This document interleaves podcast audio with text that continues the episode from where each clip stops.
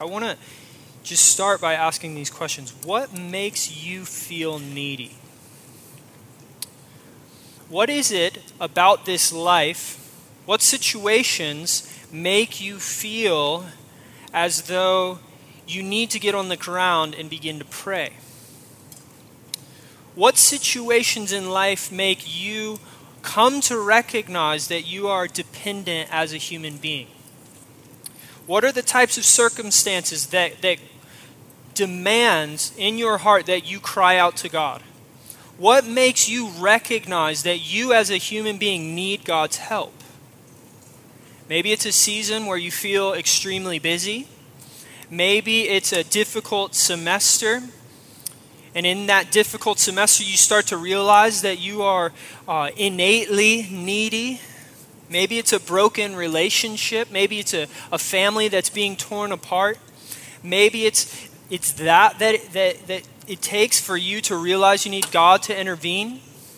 Maybe for you it's financial situations, financial difficulties that make you get on your knees. Maybe it's a feeling of anxiety or some sort of long lasting spout against depression.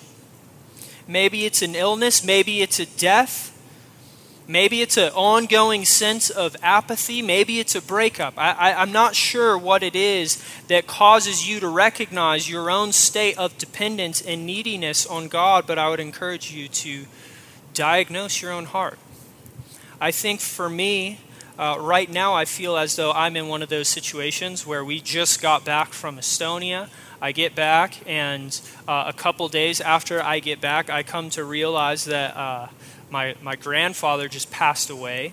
And so this was on Sunday morning. I found out my grandfather passed away. And so after I was in Estonia, after my wife was in Indiana, and I get home and we're just kind of regathering and recovering after a long time apart and a long uh, trip across the globe for me and across the country for her, I now realize in a couple days I need to go to Florida. So tomorrow morning I'm waking up, going to Florida, speaking at my grandfather's funeral. I've never done a funeral before, right? And I just begin to sense this neediness within my own heart where I need God to intervene, I need Him to help me the truth is is that whenever we engage in prayer we are coming to terms with the fact that we are dependent on someone else but here's the fascinating point that we are going to see in our passage tonight here in 1 Thessalonians 3, we see that we are to seek God independence for all things, even the small things that are mundane and seem to be abundantly normal. Even when life is not going awry, we are to confess and show our dependence on God for everything. Paul here is praying for a healthy church. He's praying for the Thessalonian church. As we've seen, this is a healthy church, and he's praying for them as things are going well. But it becomes clear and evident that they need to recognize everything they do in life and in ministry demonstrates within themselves that they need to depend on God. You see, one major point we see here is that God, uh, he, he is worthy of our dependence even when things are going smoothly, and maybe especially when things are going well. We need God to assist us with the things that seem totally out of our control, and we need Him to assist us when we think we have everything under control. That's what this prayer really teaches us in ways. This prayer reminds us of our utter dependence for God in everything, no matter what the situation. If you aren't there already, we're in 1, Tim, 1 Thessalonians chapter 3, verses 11 through 13. Let me read our passage and then we will begin. So 1 Thessalonians chapter 3 verses 11 through 13. Verse 11 Now may our God and Father Himself and our Lord Jesus direct our way to you. And may the Lord make you increase and abound in love for one another and for all as we do for you, so that He may establish your hearts blameless in holiness before our God and Father at the coming of our Lord Jesus with all His saints. This is a short prayer at the surface of this prayer, things to be seem uh, things seem to be pretty straightforward. Right? We see three specific elements going on in this prayer. First, Paul is praying that, that God would reunite him with this church in Thessalonica. Pretty simple prayer God, bring me back to this church. Then Paul is praying that this church would grow in their love for one another. And finally, Paul is praying that as their love grows, he's, he's praying that holiness would begin to take root in this church as they anticipate Christ's second coming. And even though this is a short prayer and the topics that are covered here seem to be pretty easy to follow, I do think it's well worth our time to spend the entire evening here in these three verses. Here's why. First off, this prayer provides us with a number of important details on what a healthy church looks like. Remember, that's part of the main reason we've been in 1 Thessalonians in the first place. And here, in the middle of Paul's prayer, he's teaching us what a healthy church looks like. There's another reason I think it's helpful for us to spend time on these three verses. Here we see that these ideas, even though they seem simple at first, there is actually something pretty profound at play beneath the surface. So just think about this. For example, Paul is praying that he would be able to go back to this church that seems to be doing just fine. He's willing to leave his missionary work to go back to this church and encourage them. And so I think we need to ask why? Shouldn't the missionary just move on to the next town where there aren't Christians? Why would he go back? So there, there's some questions we need to ask there.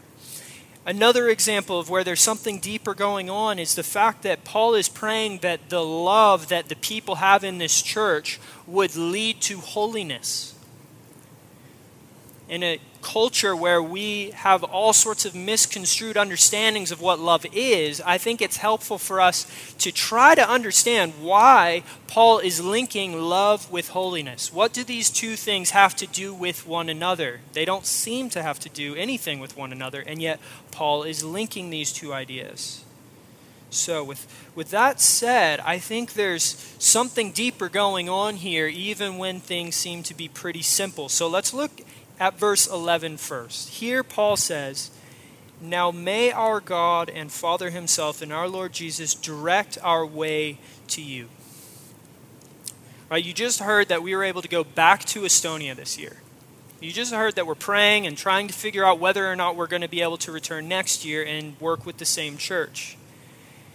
And one aspect of the trip that we just got back from that I appreciated was the fact that we were able to do follow up ministry with with students that we got to meet last year. Not only that, we got to spend time with the with the pastor from this church again. We got to spend uh, time with some of the leaders from this church again.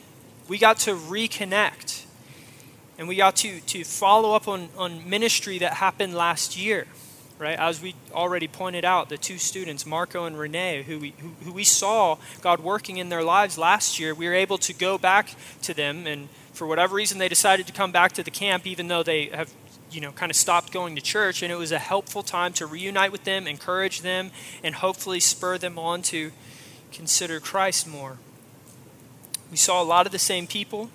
A lot of the students in the camp were there last year the vast majority of them were. Uh, and I, I think that a trip like this is going to help our ministry understand the importance of long term relationships. It helps us to understand the importance of follow up ministry. I think when we look at Paul's life, we see a great example of someone who's in, in the troughs of long term, in person follow up ministry. This conversation really began last week. If you were here last week when Andrew uh, preached, he discussed how uh, Paul desired to see the Thessalonians again. And then he sent Timothy to get kind of an update on how things were going within this church. But notice, even though Paul has already gotten an update from Timothy, he still wants to go and see them.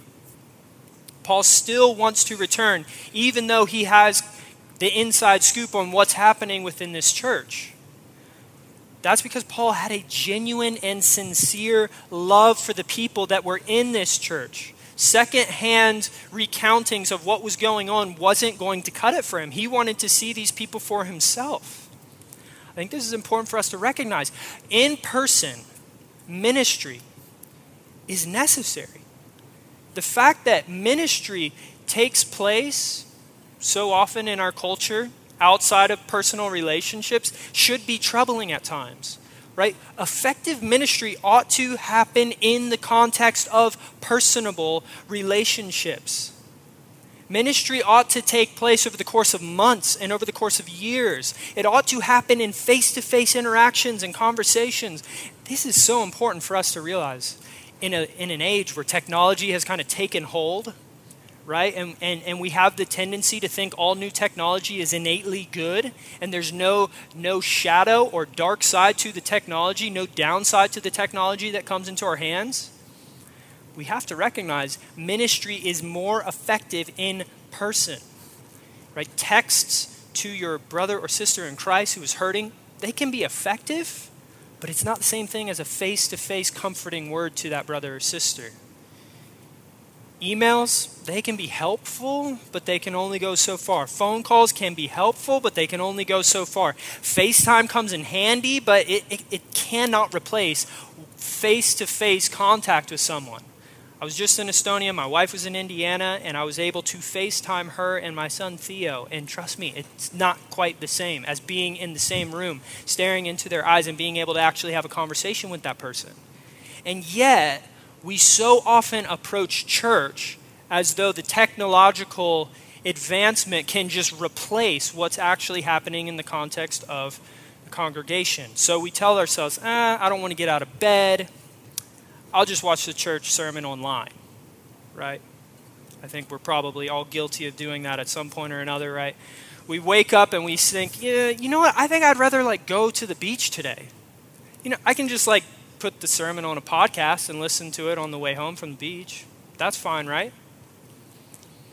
Maybe we uh, think to ourselves, ah, you know, I have the ability to go back to Estonia next year, but I, I just really don't want to. I have Facebook. I can connect with these students on Facebook. Is that the same, though, as actual face to face interaction? We cannot allow technology, which may be good, right? Texts, emails, these things are good, and yet we cannot allow them to replace legitimate relationships. Let me share a story about what happened this year. This was kind of a, a dark point in our trip in Estonia. We had, I, I literally had to tell a girl there not to contact anyone on our team through messages, through like emails or Facebook Messenger right? It was a lot of backstory that I'm not going to get into, but we literally had to tell her, you cannot email or text or message anyone on our team. And part of it was because she was seeking help through text messages and through emails and neglecting seeking help from the people in her own church right? So she's she's divulging information to us through emails about her suicidal tendencies and then neglecting to talk to her own pastor about it. And so out of love we had to tell her that's not okay you can't reach out to us. Instead you need to talk to your pastor. You need to talk to a, a, a counselor. You need to get help that's actually going to be helpful. We can't help you from the other side of the world from behind a pu- computer screen. It's not going to be helpful. She was trying to replace face to face relationships with an email relationship, and that's not going to work. Technology can be helpful at times, but it cannot replace personal ministry. Paul is saying, I, I, I, appreciate that Timothy got to go and give me an update. I appreciate the fact that I have the ability to write you all a letter, but that doesn't cut it. It's not the same as face to face interaction. Paul's time it was valuable, and yet he was willing to sacrifice his time in order to re engage with this church. And this is helpful. This is another important lesson for us related to long term relationships and long term personal ministry. Think about it. Paul's time was valuable. He was traveling around the world telling people who had never heard the gospel the message of Jesus Christ for the very first time. And yet, he's making time to go back to this church and re engage, follow up, see how they're doing. You know, think about the pressure that Paul must have felt traveling around the world trying to preach the gospel to all these new towns and new cities, you, you might think he felt pressure to engage in some sort of like drive by gospel presentations, right? I'm just going to go to this city, I'm going to preach the gospel, and as soon as they hear it, I'm leaving on the way to the next town, right? Essentially, some sort of drive up, drive through gospel presentation.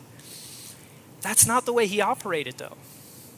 That's not the example that he presented for us. No. Instead, Paul here is, is praying that he's going to be able to go back to this church and encourage this church in Thessalonica so that they may grow in their faith.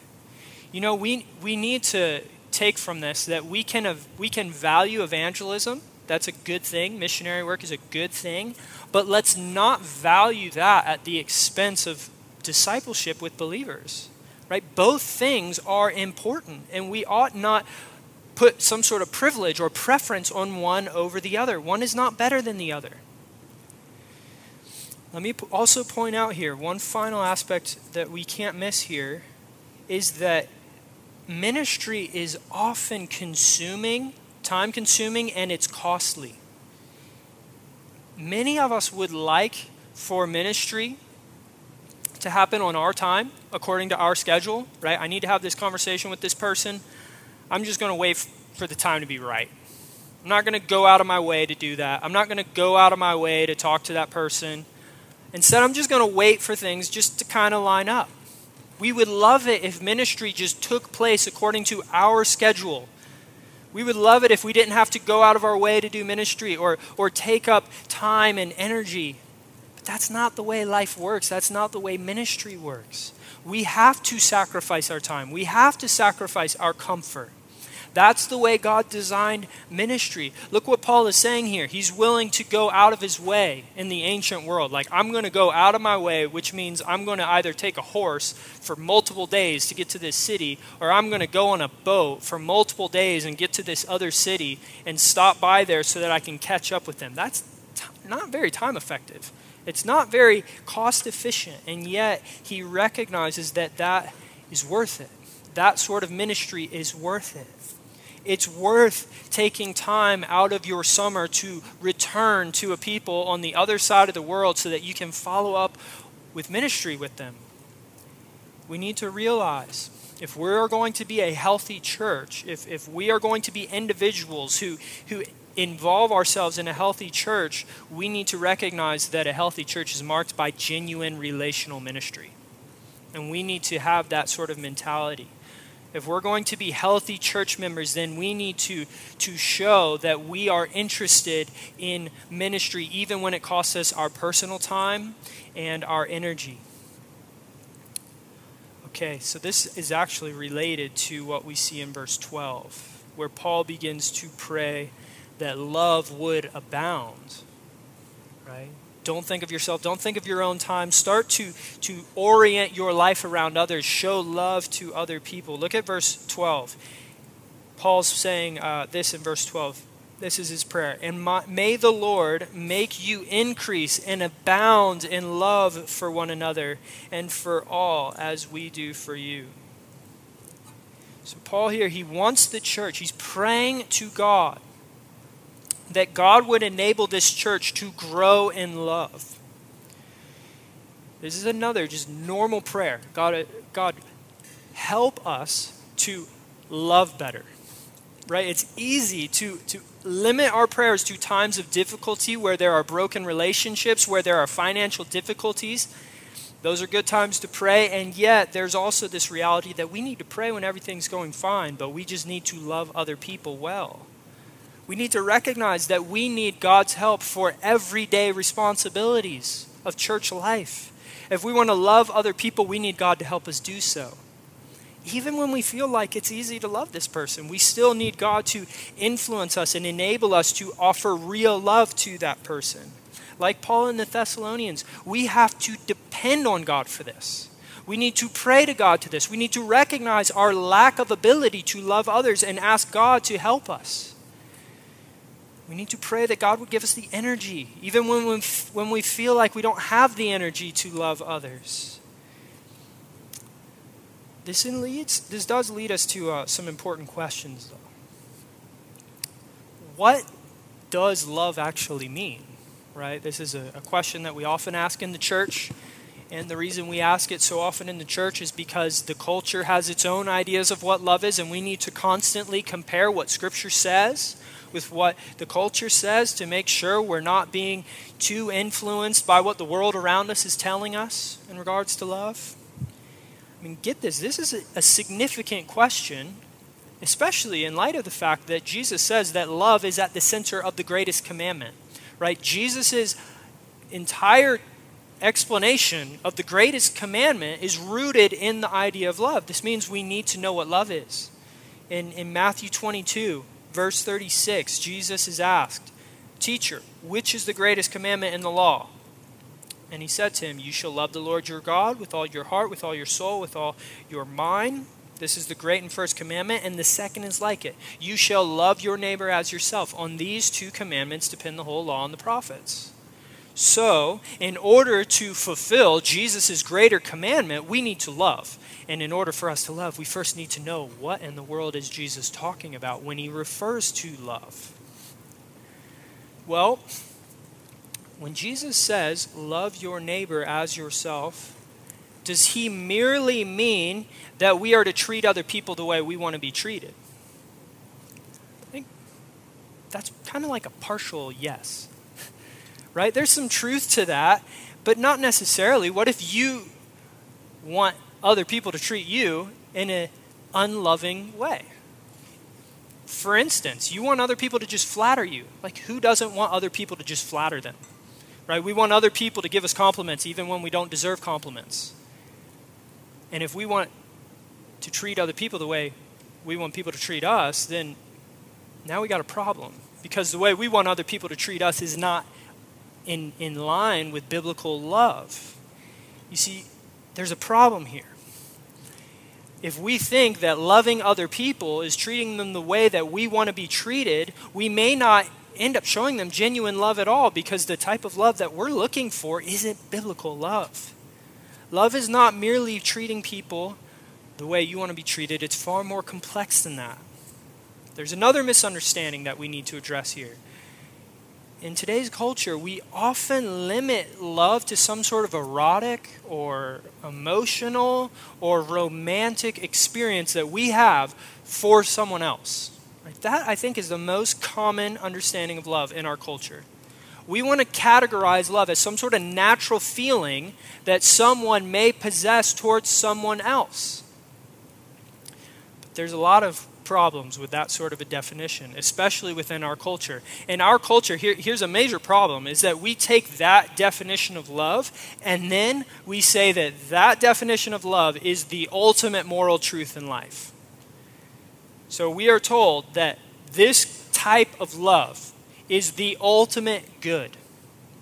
This sort of passion for someone else, this sort of erotic or emotion or, or romantic feeling geared towards someone else. That's the ultimate good. You know, Jonathan Leeman, he wrote a book uh, titled The Church and the Surprising Offense of God's Love. And here in this book, he, he's writing about the way our culture defines love, and here's what he says You can justify anything these days by saying that it's loving or motivated by love. So, what he's getting at is that the culture's understanding of love is the ultimate moral objective, and it trumps any other moral standard. And that's exactly right. You can essentially justify any action under the mantra of love in our day and age. Right? I committed adultery for love. And if you're reading a story that's written well, you start to side with the adulterer because it was for love.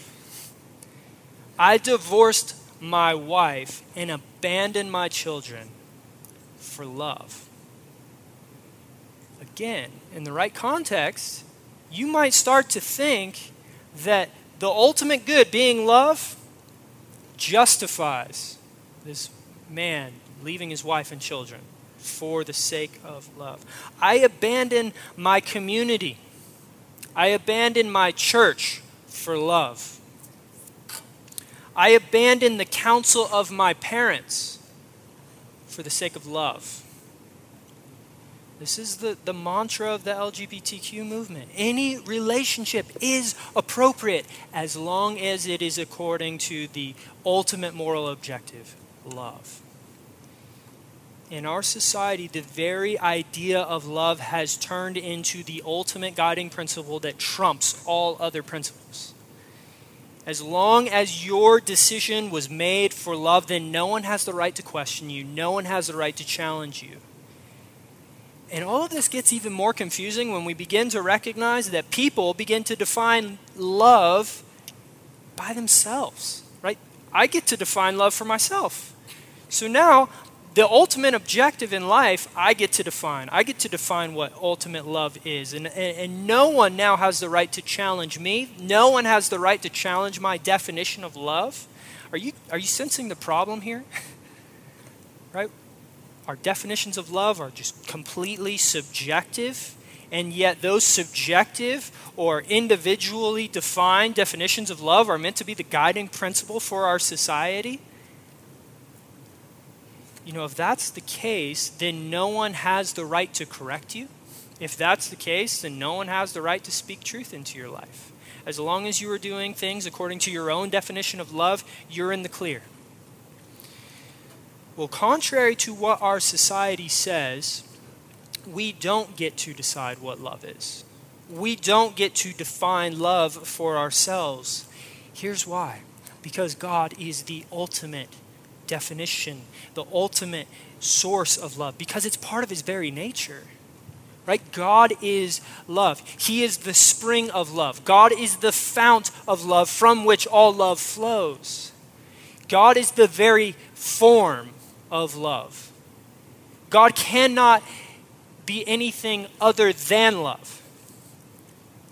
God cannot act outside of love. And therefore, we cannot know, God, know love unless we first look to God. He's the ultimate objective standard of what love is, and therefore, if we're going to get our understanding of love right, we first need to look to God. And we could go to all sorts of Bible passages that'll show us what biblical love looks like according to God. We can even look at the example of Jesus because Jesus shows us the very nature of love through his death on the cross in the place of sinners. And yet, before we go to those other places, I just think it'd be helpful to look at the very next verse, verse 13. Because here, Paul begins to give us this very important detail about love that we cannot miss. So let me read this again. And I'm going to start in verse 12 so that you can, you can get the logic. May the Lord make you increase and abound in love for one another and for all, as we do for you, so that he may establish your hearts blameless in holiness before our God and Father at the coming of our Lord Jesus with all his saints. Notice Paul's train of thought. The prayer here is that the church would pursue love, and that as they pursue love, it would have a result of holiness. So, according to Paul, and according to his prayer here, the goal of biblical love is actually holiness. That is a massive detail we cannot miss if we are going to understand love according to the Bible. We cannot miss the fact that God is telling us love cannot be separated from holiness. True biblical love ought to result in someone else's holiness. Holiness and love go hand in hand. You cannot have biblical love without holiness. So, as we love other people well, the result of our love ought to be that person's pursuit and experience of holiness. The most loving thing for me to do for my brother or sister in Christ is to pursue that person or, or to help that person pursue holiness. So, with that said, I want to think about some ways in which uh, the church, the church ought to practice different things in order to foster this sort of love that results in holiness. So, think about this for a moment.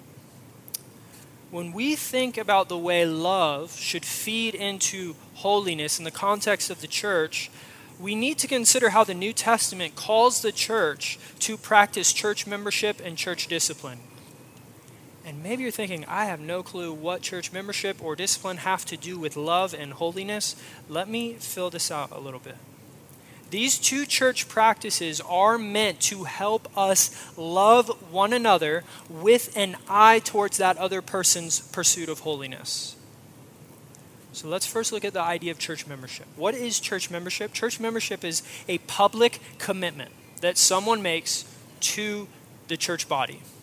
Right? In, in church membership, we are publicly committing to the other people in our local church. And we are committing to one another and telling one another, I am going to love you and help you pursue holiness. And I would love it if you reciprocated that for me and helped me pursue holiness. That's really what true church membership is. Church membership is a public announcement to the other members in the church. I am committed here, and I want to commit myself to you, and I hope that you would commit yourself to me. And the same can be said of church discipline. Both of them have an eye towards loving relationships that will ultimately result in holiness. Remember, church discipline is explained in Matthew 18 and 1 Corinthians 5. Essentially, church discipline is a, is a mechanism that Jesus gave us in order to discourage sin in the midst of the church and promote holiness. Believe it or not, church discipline is actually a loving way to publicly deal with sin in the context of the church. I mean, think about this for a moment. Uh, when sin begins to run rampant in a congregation, it's just inevitable that people start gossiping and talking about it, and people are going to handle it. They're going to handle it in some way, shape, or form. And so Jesus comes along and he tells us how to handle it in Matthew 18. So people are going to handle it in one shape or way or form, but Jesus says, here is the way you ought to handle it. Here is the way you ought to talk about sin in your midst. We can't pretend it doesn't exist. We have to just talk to the person. Right? That's at the heart of Jesus' command in Matthew 18. He's telling us when you see your brother stumble, go to that brother. If you see your sister stumble, go to her and address her for her sin talk about it, encourage them to, to get out of that way of life. You see, the point of church discipline is really tough love, right? We all know what tough love is. It's what a parent has for the two year old who's screaming, right? Tough love is, is the willingness to tell the child no, even when the child wants something and screams for it. Right? The point of tough love is to help someone pursue holiness. We show other people love when we deal with sin in our midst. That's what church discipline is all about. We call it out, but we call it out in the right ways. We don't let sin run rampant in our midst. Instead, we seek to appropriately deal with it as Jesus would call us to. And our goal is always holiness. Remember what Paul says here in verses 12 and 13. May the Lord make you increase and abound in love for one another and for all, as we do for you, so that he may establish your hearts blameless in holiness. We love one another with an eye towards the other person's holiness. One way that we do that is through church membership, and one way we do that is through church discipline. But let me point out one final aspect of this passage that we need to take account of uh, as we move forward in these verses. And it's the fact that Paul is praying all of these things in anticipation of Jesus' second coming.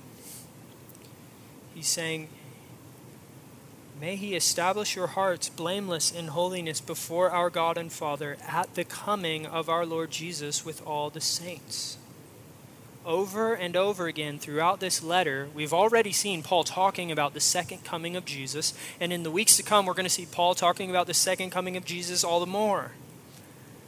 We've seen this over and over again, and we're going to continue to see it. In fact, throughout the pages of Scripture, we see the second coming is essential to our understanding of the gospel. Maybe you're here right now and you're not a Christian and you're wondering what in the world I'm even talking about when I say Jesus has a second coming, right? He's coming back. What, what are you even talking about? Well, let me just point out that the message of Christianity is centered around the person of Jesus.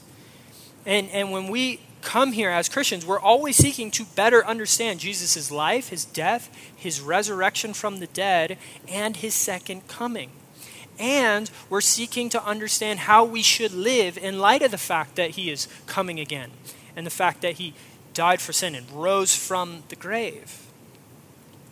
You know, throughout the Bible, when we especially when we read the New Testament, that's what the New Testament is all about.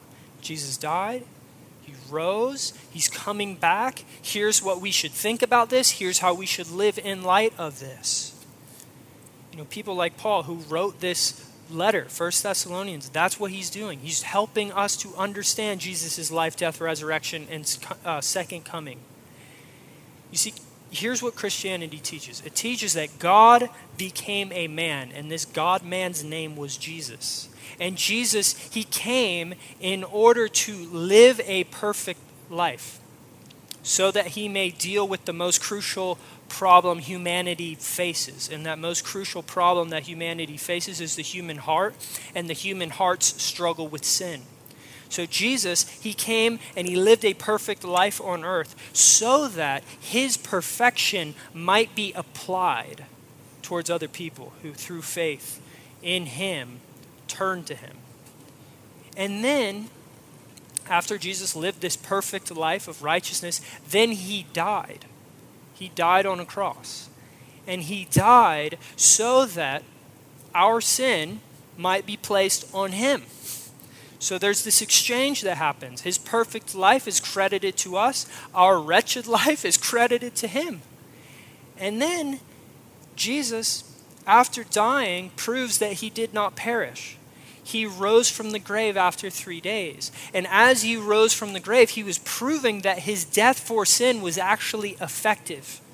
And he proved that his death for sin was effective by rising from the grave, conquering death Death was the penalty for sin, death is the penalty for transgressions.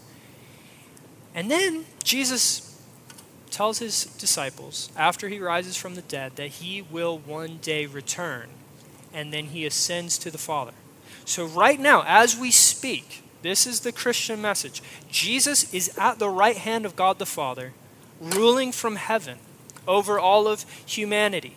And yet, one day, Christ will return, and when he returns, he will be sitting on a throne on a new earth that he creates. He will, he will abolish sin, he will abolish death, he will abolish pain, he will abolish all hurt, tears, and then he will refashion this world. And then he will reign on this world. Reign from a throne that's the message of Christianity.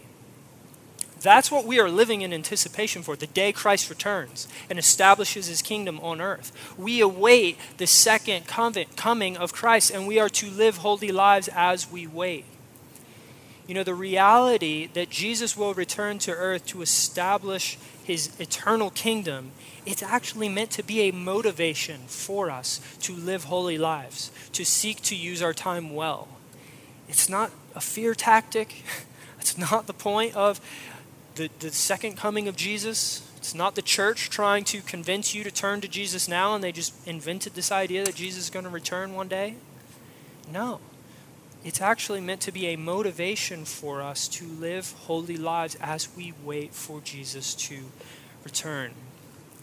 So here's the reality we are praying for all of these things. Again, we, we're praying for the opportunity to have personal face to face ministry. We are praying that God would help us to love one another. We're praying that that love would then result in holiness.